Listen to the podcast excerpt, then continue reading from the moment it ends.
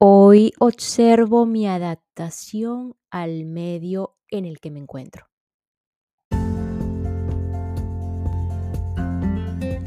A lo largo de la historia y la evolución de este mundo, todos los seres considerados vivos, incluyendo el humano, ha pasado por procesos de adaptabilidad es decir, todos, absolutamente todos los seres vivos de este planeta tenemos la capacidad de adaptación.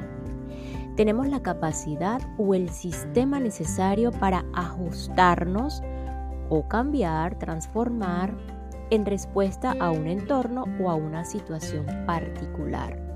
Tenemos ese poder de responder literalmente de manera efectiva a los cambios y desafíos del entorno, ya sea biológicamente, psicológico, social, cultural y en este momento hasta tecnológico.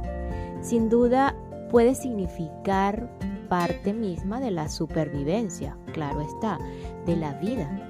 A fin de cuentas, en nuestras decisiones tenemos ese libre albedrío de ir tomando el camino que deseamos, que soñamos, etcétera que anhelamos, que puede ser en supervivencia, apego y muerte, o transformación, desapego, liberación y vida.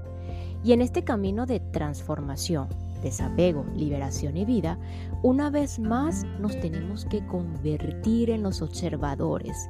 Observadores como observar cómo nos relacionamos con los con qué es lo que contamos, con qué contamos, y aquí podemos incluir los dones, talentos, habilidades, el estado físico, el vehículo para experimentarnos y por supuesto esta capacidad de adaptación de lo que hablamos o de lo que estamos hablando, que si bien es supervivencia pura, la podemos utilizar para un plan mayor en nuestras vidas, no sé qué opinan ustedes.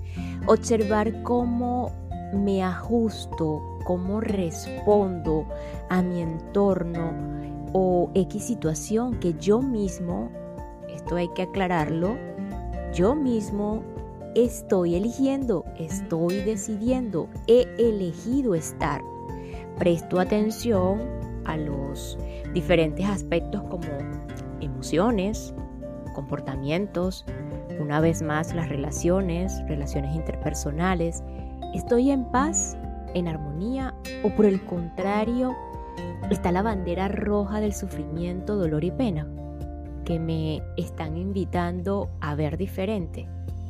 Observar mi adaptación en el medio que me encuentro nos puede invitar a evaluar si estamos aprovechando al máximo por ejemplo, la ley de la oportunidad, así como también la gratitud, en el caso si es un nuevo espacio, lugar, país, trabajo, nuevas rutinas o nuevos estilos de vida.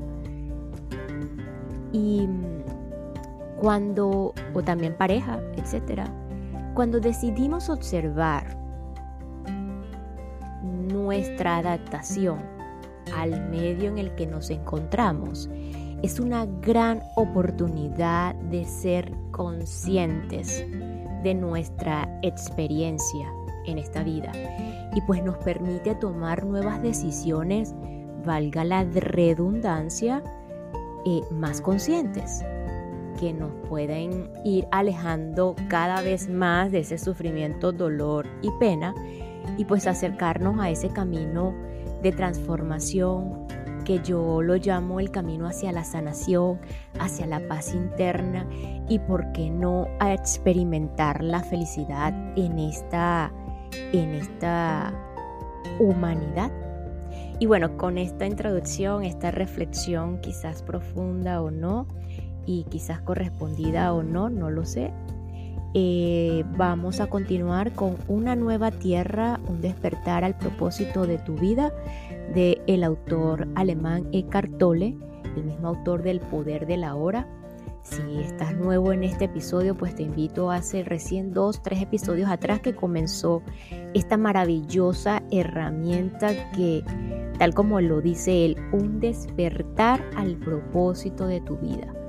Así que eh, hoy específicamente en el ego, el estado actual de la humanidad, este capítulo 2, con tres puntos importantes a tocar el día de hoy, que es la identificación de las cosas o la identificación que tenemos con las cosas, algo que él llama el anillo perdido, eh, y finalmente la ilusión de la propiedad.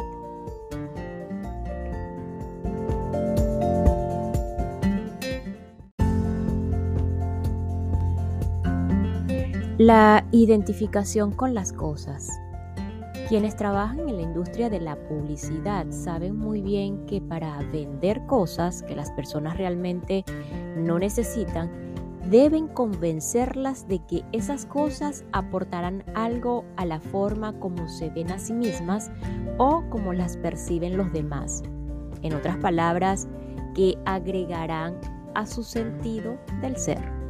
Lo hacen, por ejemplo, afirmando que podremos salir o sobresalir entre la multitud utilizando el producto en cuestión y por ende que estaremos más completos.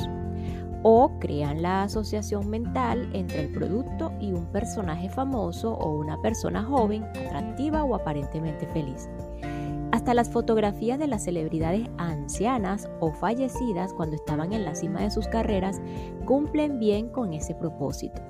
El supuesto tácito es que al comprar el producto llegamos gracias a un acto mágico de apropiación, a ser como ellos, o más bien como su imagen superficial. Por tanto, en muchos casos, no compramos un producto, sino un refuerzo para nuestra identidad. Las etiquetas de los diseñadores son principalmente identidades perdón, colectivas a las cuales nos afiliamos. Son costosas y por tanto exclusivas, entre comillas. Si estuvieran al alcance de todo el mundo, perderían su valor psicológico y nos quedaríamos solamente con su valor material, el cual seguramente equivale a una fracción del precio pagado. Las cosas con las cuales nos identificamos varían de una persona a otra, de acuerdo con la edad, el género, los ingresos, la clase social, la moda, la cultura, etc. Aquello con lo cual nos identificamos tiene relación con el contenido. Por otra parte, la compulsión inconsciente por identificarse es estructural esta es una de las formas más elementales como opera la mente egotista.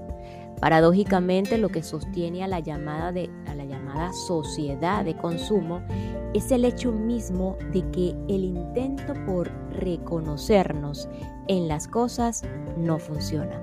La satisfacción del ego dura poco y entonces continuamos con la búsqueda y seguimos comprando y consumiendo. Claro está, que en esta dimensión física en la cual habita nuestro ser superficial, las cosas son necesarias y son parte inevitable de la vida. Necesitamos vivienda, ropa, muebles, herramientas, transporte, etc. Quizás haya también cosas que valoramos por su belleza o sus cualidades inherentes. Debemos honrar el mundo de las cosas en lugar de despreciarlo. Cada cosa tiene una cualidad de ser. Es una forma temporal, originada dentro de la vida única, informe, fuente de todas las cosas, todos los cuerpos y todas las formas.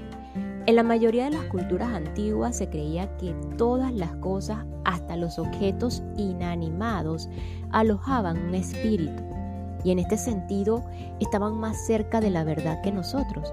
Cuando se vive en un mundo alergatado por la abstracción mental, no se percibe la vida del universo. La mayoría de las personas no viven en una realidad viva, sino conceptualizada. Pero no podemos honrar realmente las cosas si las utilizamos para fortalecer nuestro ser. Es decir, si tratamos de encontrarnos a través de ellas. Eso es exactamente lo que hace el ego. La identificación del ego con las cosas da lugar al apego y a la obsesión, los cuales crean a su vez la sociedad de consumo y las estructuras económicas donde la única medida de progreso es tener siempre más. El deseo incontrolado de tener más, de crecer incesantemente, es una disfunción y una enfermedad. Es la misma disfunción que manifiestan las células cancerosas cuya única finalidad es multiplicarse sin darse cuenta de que están provocando su propia destrucción al destruir al organismo del cual forman parte.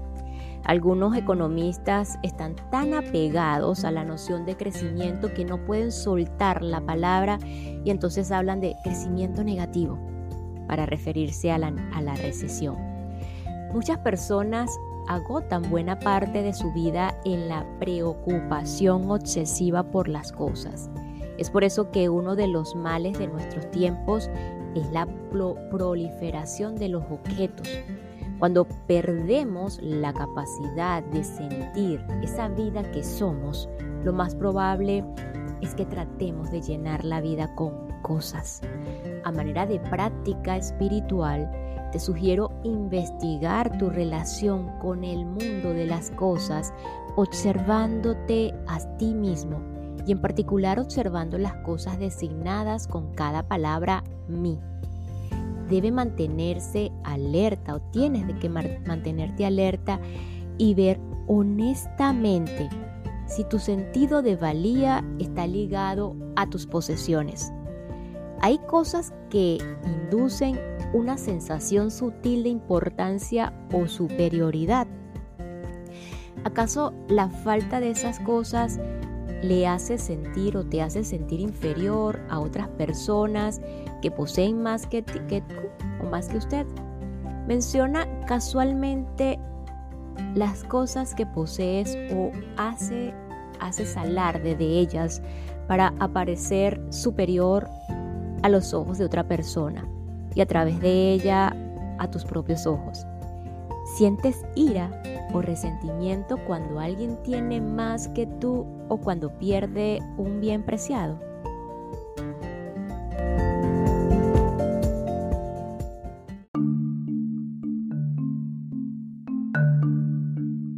El anillo perdido.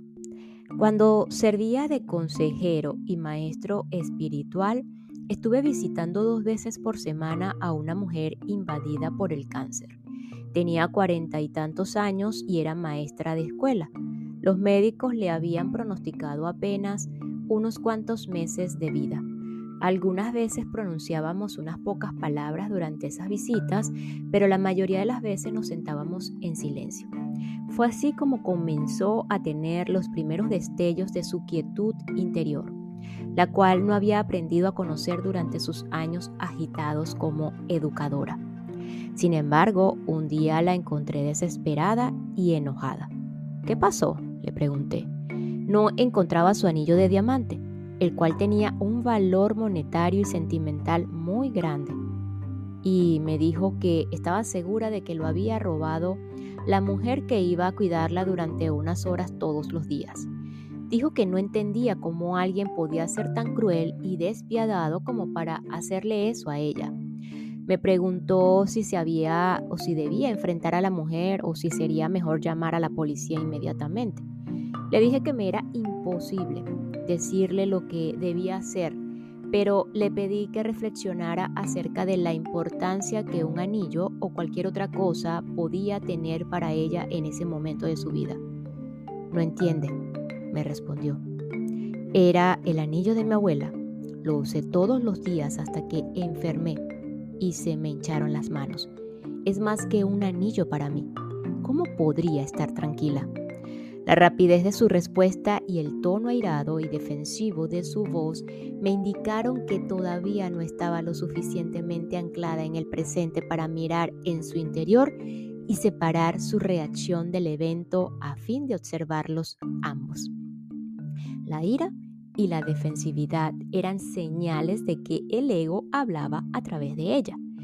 Entonces le dije, le haré unas cuantas preguntas, pero en lugar de responderlas, inmediatamente traté de encontrar las respuestas en su interior. Haré una pausa breve entre cada una. Cuando le llegue la respuesta quizás no llegue en forma de palabras. Dijo estar lista para escucharme, entonces pregunté.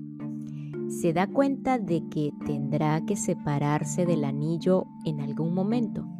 Quizás muy pronto. ¿Cuánto tiempo más necesita para desprenderse de él? ¿Perderá algo como persona cuando se desprenda de él?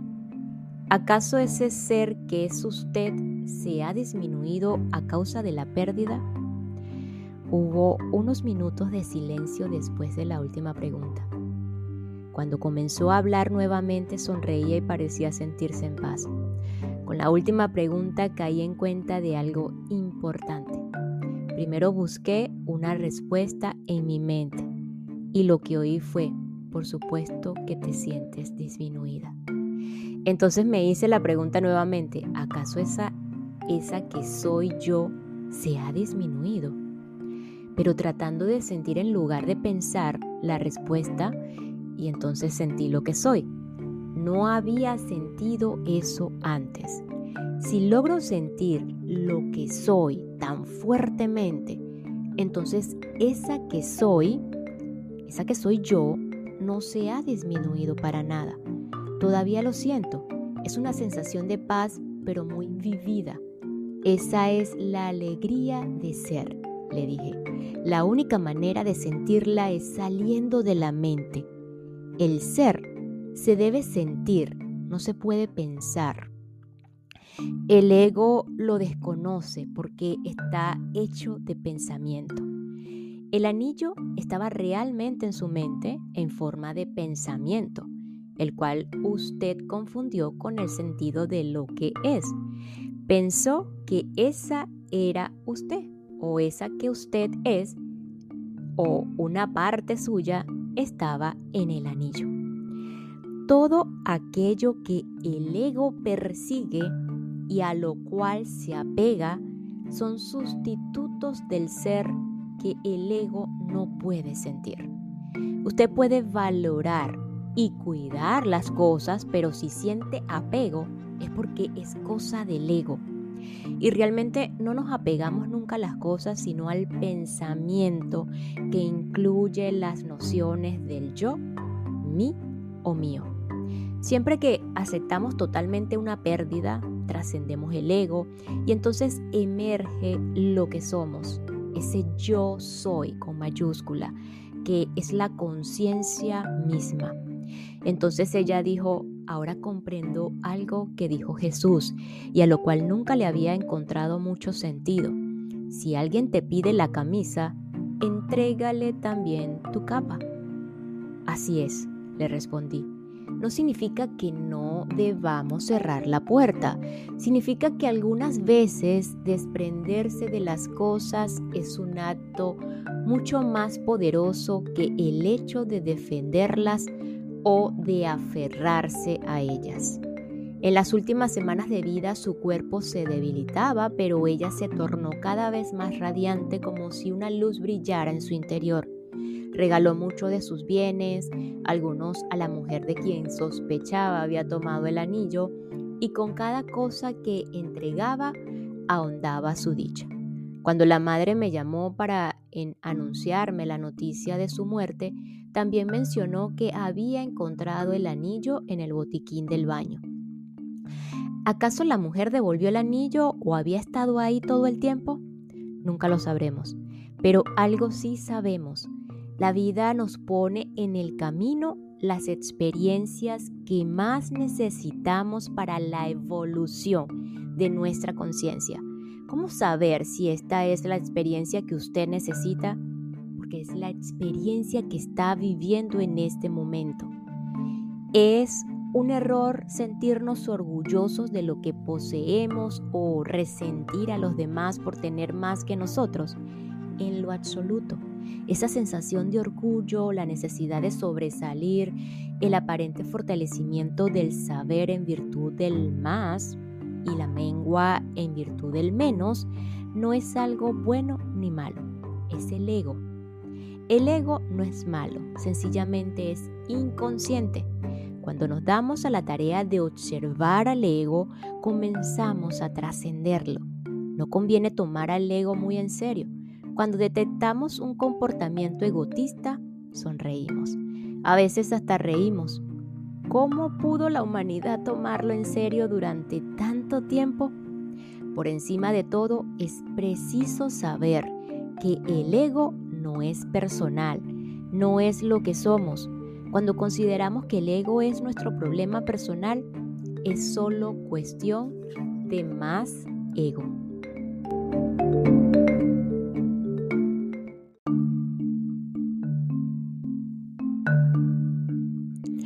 La ilusión de la propiedad.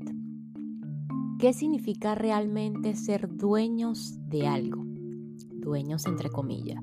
¿Qué significa el que algo sea mío si parados en la mitad de una calle en Nueva York señalamos un rascacielos y decimos, ese edificio es mío, me pertenece. O bien es porque somos muy ricos o mentirosos o locos. En todo caso, contamos una historia en la que la forma mental yo, minúsculo, y la forma mental edificio se confunden en una sola. Es así como funciona el concepto mental de la propiedad. Si todo el mundo coincide con nuestra historia, se producirán unos documentos para certificar ese acuerdo. Entonces somos ricos. Si nadie está de acuerdo con la historia, terminaremos donde el psiquiatra. Entonces somos locos o mitómanos. Es importante reconocer aquí que la historia y las formas de pensamiento que la componen, bien sea que los demás estén o no de acuerdo, no tienen absolutamente nada que ver con lo que somos. Aunque los demás coincidan con nosotros, la historia no es más que ficción. Son muchas las personas que es apenas en su lecho de muerte cuando todo lo externo se desvanece cuando se dan cuenta de que ninguna cosa tuvo nunca que ver con lo que son. Ante la cercanía de la muerte, todo el concepto de la propiedad se manifiesta totalmente carente de significado.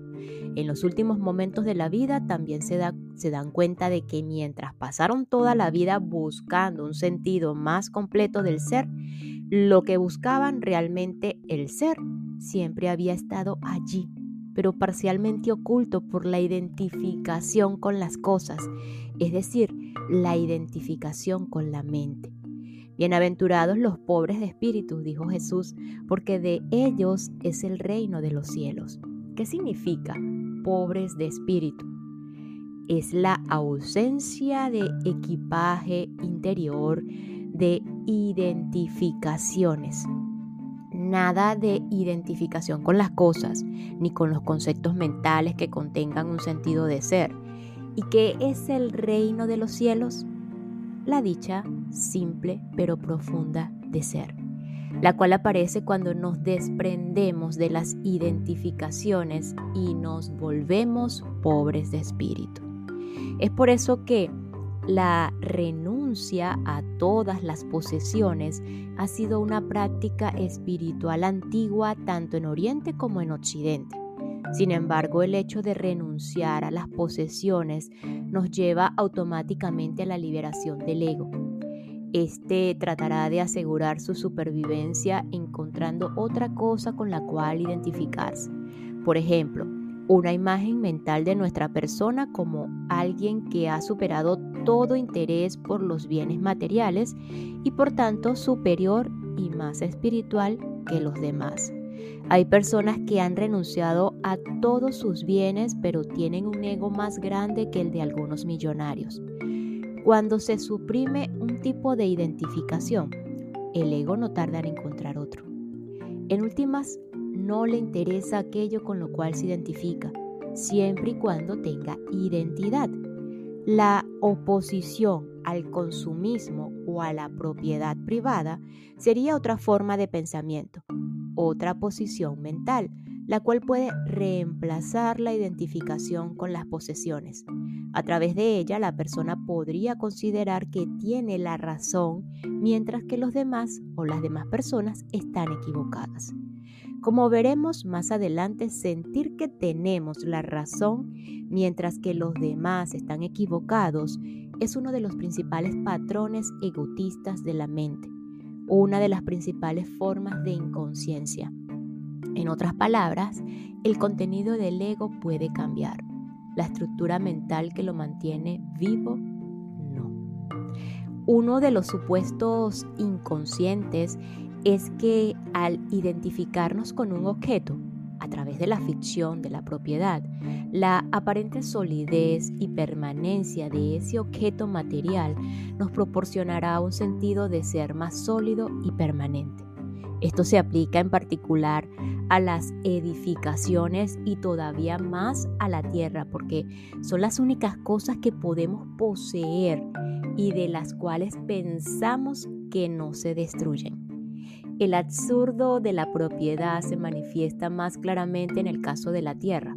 En los días de los colonos blancos, para los nativos de Norteamérica, el concepto de la propiedad de la tierra era incomprensible. Entonces la perdieron cuando los europeos los obligaron a firmar unos documentos igualmente incomprensibles. Ellos sentían que pertenecían a la tierra y no que la tierra les pertenecía. Para el ego, tener es lo mismo que ser. Tengo, luego existo. Mientras más tengo, más soy. El ego vive a través de la comparación la forma como otros nos ven termina siendo la forma como nos vemos a nosotros mismos. Si todo el mundo habitara en mansiones o todos fuéramos ricos, nuestra mansión o nuestra riqueza ya no nos serviría para engrandecer nuestro sentido del ser. Podríamos irnos a vivir a una choza modesta, regalar la riqueza y recuperar la identidad viéndonos y siendo vistos como personas más espirituales que los demás. La forma como otros nos ven se convierte en el espejo que nos dice cómo y quiénes somos. El sentido de valía del ego está ligado en la mayoría de los casos con la forma como los otros nos valoran.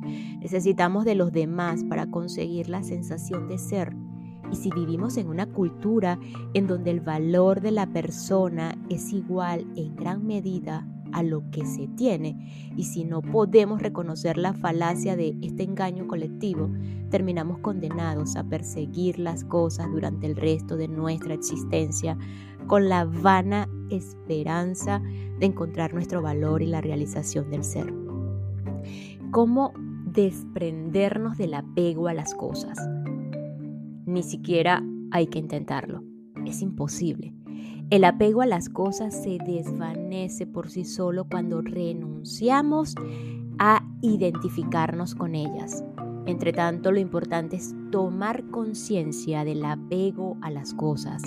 Algunas veces quizás no sepamos que estamos apegados a algo, es decir, identificados con algo sino hasta que lo perdemos o sentimos la amenaza de la pérdida. Si entonces nos desesperamos y sentimos ansiedad, es porque hay apego. Si reconocemos estar identificados con algo, la identificación deja inmediatamente de ser total. Soy la conciencia que está consciente de que hay apego. Ahí comienza la transformación de la conciencia.